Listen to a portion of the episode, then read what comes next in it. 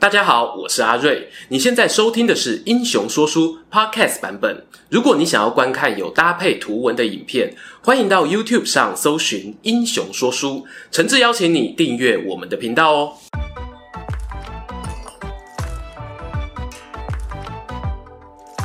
Hello，英雄说书的观众朋友，你们好，我是说书人阿瑞，替大家带来精彩的英雄故事。又到了介绍三国人气男子团体的时间啦。从五虎上将到五子良将，从建安七子到江表十二虎臣，这么多的战队组合中哦，有两位豪杰很特别哦，他们跨刀组了两个团，但偏偏呢，历史上的事迹啊少得可怜，成为许多人好奇想要挖掘的对象。这边呢就不卖。关子了，我们直接欢迎本片的主角，同时拥有河北四亭柱与渤海双璧头衔的三国知名 CP 组合颜良与文丑。进入正题前呢，我先简单科普一下主角的头衔哦。河北四亭柱，另外两柱呢是张合与高览。张合这根柱子啊，很粗很大，我们之前影片呢有介绍过。可能呢是因为他后来的表现太过抢眼，导致其他三个成员光环暗淡许多。于是颜良、文丑就被拉出来，另外成立了所谓渤海双璧。当然啦，史书上呢你找不到这个外号哦，主要是民间三国爱好者封上去的。渤海这两个字未必代表当事人的出生地，我推测呢，跟他们的老板袁绍以渤海太守的身份崛起有关。这样说起来呢，袁绍啊也算是偶像男团经纪公司创办人了，在他旗下哦就有两个知名男子团体，不简单呐，不简单。好啦，那今天的故事呢，就先从颜良开始吧。颜良的出身啊，与家族背景，在《三国志》《后汉书》这些正史记载中哦，都是个谜。不过，在南北朝文人颜之推的《颜氏家训》中，他把颜良呢认为是自己的家族祖先，是真的家谱上有写，还是一种追认的概念呢？我现在已经无从考据。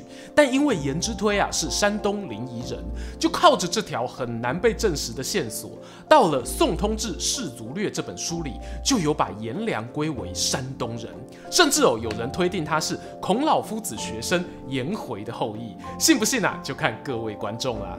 除此之外啊，我们的颜良呢，在三国史书上就是一个完美演绎反高潮这种文学手法的角色啊。在他还没有出现在战场前，仿佛呢全天下人哦都知道他是名武力高强的战将，有话直说的孔融呢还夸他啊勇冠三军。结果，在全场观众的欢呼声中，颜良从牛棚小跑步出场，站上投手丘，面对第一名打者关云长，铿一声就被打出一支逆转满贯炮，当场啊自信心崩溃，单膝跪地再起不能。没错，这便是颜良生涯的代表作白马之战。那场战争啊，发生在东汉建安五年，公元两百年的事情。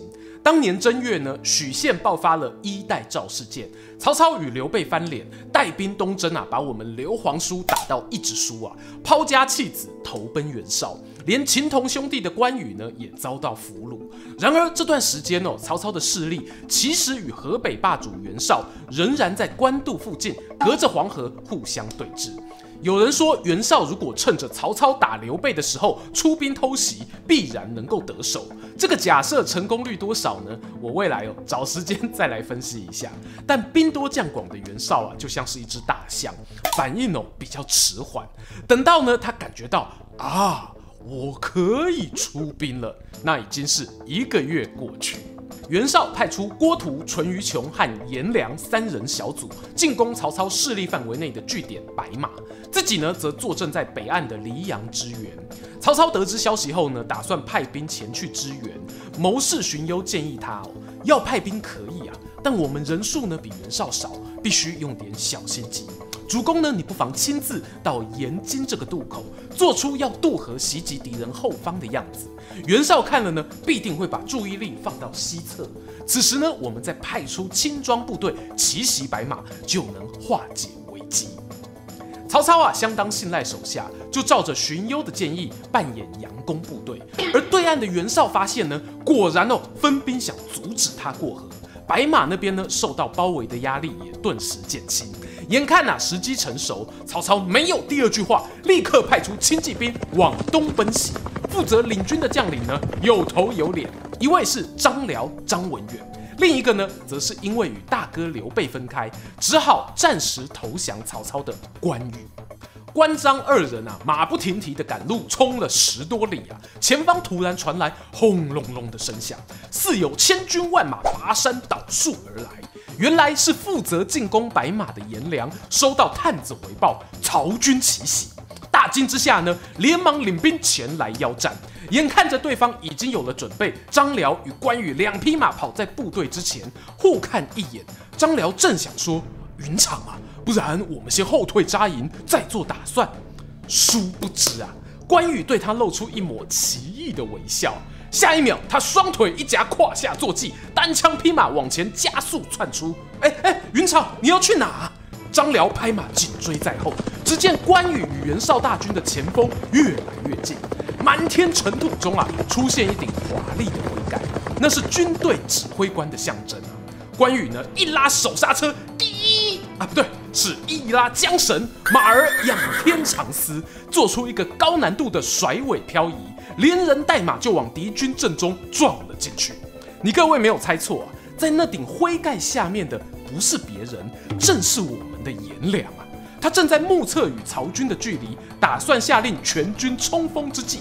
熊熊丫头哦，看到一张红记记的人民出现的眼前，心脏瞬间漏跳一拍，只觉得天地之间急速旋转，分不清前后左右。回过神来时呢，人已经摔落马下。耳边呐、最后一句听到的话是：“吾乃关云长，敌将颜良首级在此。”哇，上面这一段故事啊，改编自《三国志》的关羽本传，也是陈寿笔下少见的单挑描写。要能促成这场经典场面呢，其实并非单单靠关羽一人就能办到，颜良的配合啊也是功不可没。那也听了怪怪哦。传闻啊，白马之战前呢，袁绍手下谋臣沮授有提醒老板啊，颜良啊虽然武勇过人，但他个性不听劝，千万不能让他独领一军。是的。能够触发关羽斩颜良的任务，首先颜良必须要是个勇将，听到敌军来袭呢，有胆量上前迎战。其次呢，是听人劝他不要去啊，不要去，他不能听。如此一来呢，不管啊你有几个颜良，都能够让关羽一斩再斩，快乐升级呀。不过啊，这里啊要稍微补充一下哦。不知道呢，是不是因为颜良在《三国志》里初登版就领便当，剧情转折太过剧烈，所以呢，后来罗贯中写小说《三国演义》时，有多给他一些戏份铺垫。譬如呢，让他先斩杀了吕布旧将宋宪、魏续，后来呢，又在单挑逼退徐晃，加深了读者对他吴勇的形象后，才让关羽上场给他致命的一刀，那个气氛啊，就更加热闹了。清朝大才子纪晓岚呢，还分享一个八卦事啊，听说有百姓特别在黄河岸边盖了庙祭祀颜良，而且呢还有禁忌哦，那就是庙的方圆十五里内不许再拜关公，否则呢会有天灾瘟疫发生。我只能说啊，打败仗已经够倒霉了，还要被文人穿凿附会成鬼神作祟。颜良在天之灵大概会想，让我好好休息一下吧。我们呢，把镜头转回白马之战过后，曹操顺利击退敌人，并不打算呢在此长期抗战，把据点内的百姓啦、军粮啦，都往前面提到的盐津渡口搬迁，缩小防守线，打算等待可乘之机。而这时候呢，就要轮到本片的第二个主角文丑登场。话说啊，当袁绍呢听到大将颜良阵亡，曹操运送辎重前往延津的消息后，他这次哦反应可快了，立刻派出文丑、刘备率领五千多名骑兵前往超捷。诶，没错，专业抱团的刘皇叔再次登场。我们摊开地图观察，盐津与白马呢并不算远，但北岸的黎阳同样也是在射程范围。讲认真的啊，要平安把物资送到目的地，中途我都不被攻击呢，这几率大概就一半一半。曹操呢也心知肚明，于是啊，当他走到半途南坂这个地方时呢，就决定命令部下扎营休息，同时派人调查追兵状况。没多久，斥候回报，敌人骑兵啊，大概有五六百人。过一会呢，又说骑兵变多了，后头的步兵数呢也数不清楚。曹操听到这里呢，挥挥手说：“好了，不用再探了。”转头呢，对部队下令啊，解开缰绳，把马匹军粮都放在道路上，其余人啊，随我到两侧埋伏。有些将领听了紧张啊，敌人后续追兵众多啊，我们和他野战恐怕不利，何不回到营地防守呢？不用曹操自己说话，他的参谋荀攸就先跳出来了。回营地防守，那我们丢在这里的物资怎么办啊？打水漂吗？这些都是饵啊！那些想开溜的将领呢，被这样洗脸，只好摸摸鼻子啊，继续跟着曹老板埋伏。没多久呢，马蹄声由远至近，文丑与刘备的先锋部队到了。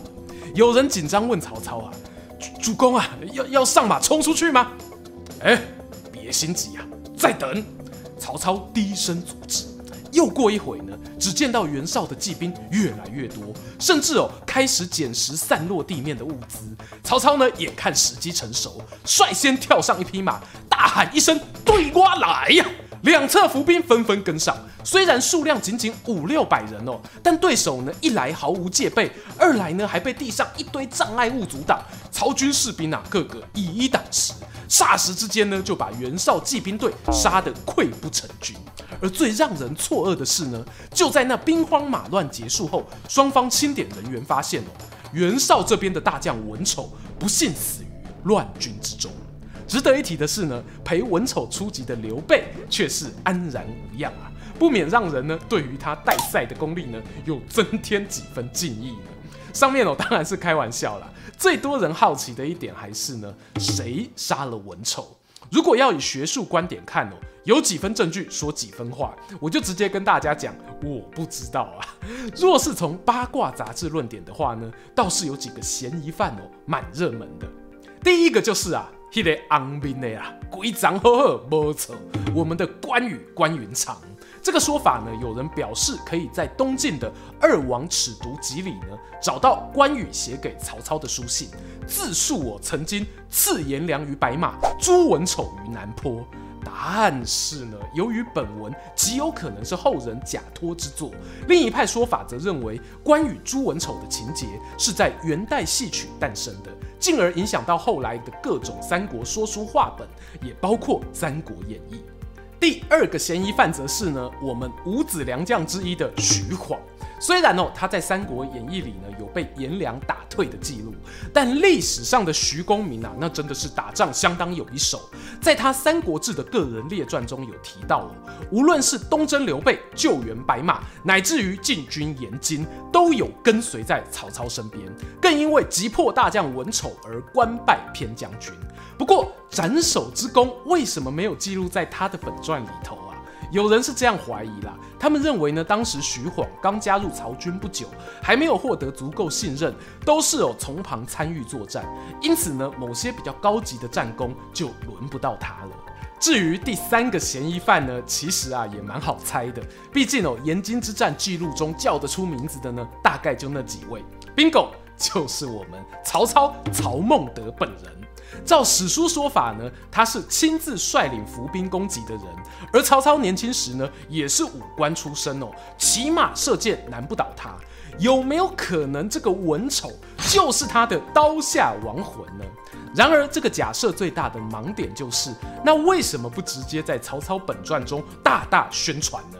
我会猜有两种可能啊。其一呢，当时战场混乱，记录不详。如我们刚刚提到的，其实这是一个偷袭作战，能成功呢，多少有点运气成分。其二呢，会不会是因为曹军将领是以多打一，包围文丑才把他击杀，甚至哦，曹操也在其中啊？这种战机呢，说出来也不是什么特别光彩的事情，倒不如啊，就说敌将在乱军之中阵亡比较干脆。不知道呢，大家喜欢哪一种假设呢？欢迎哦，也在底下留言分享你的想法吧。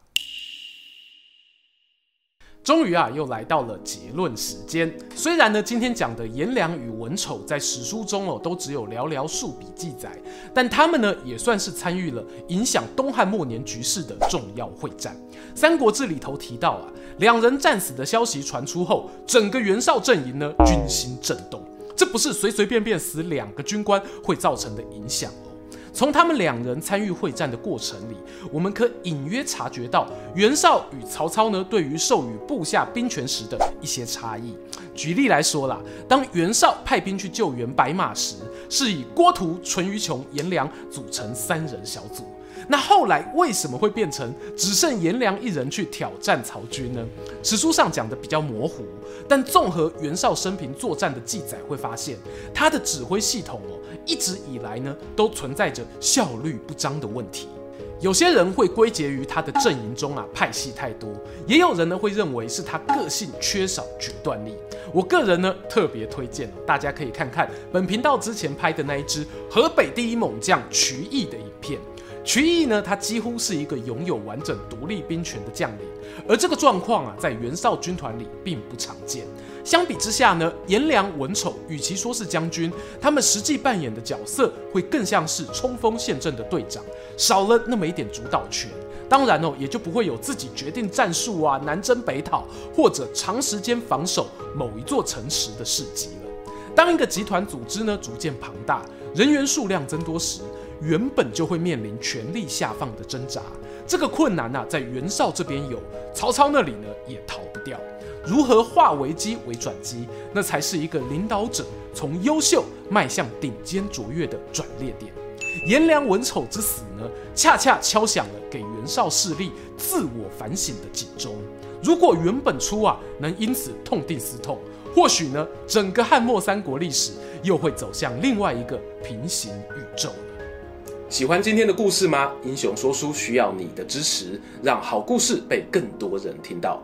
动动手指订阅我们频道，打开小铃铛，选择接收全部消息，这对创作者的帮助非常非常大。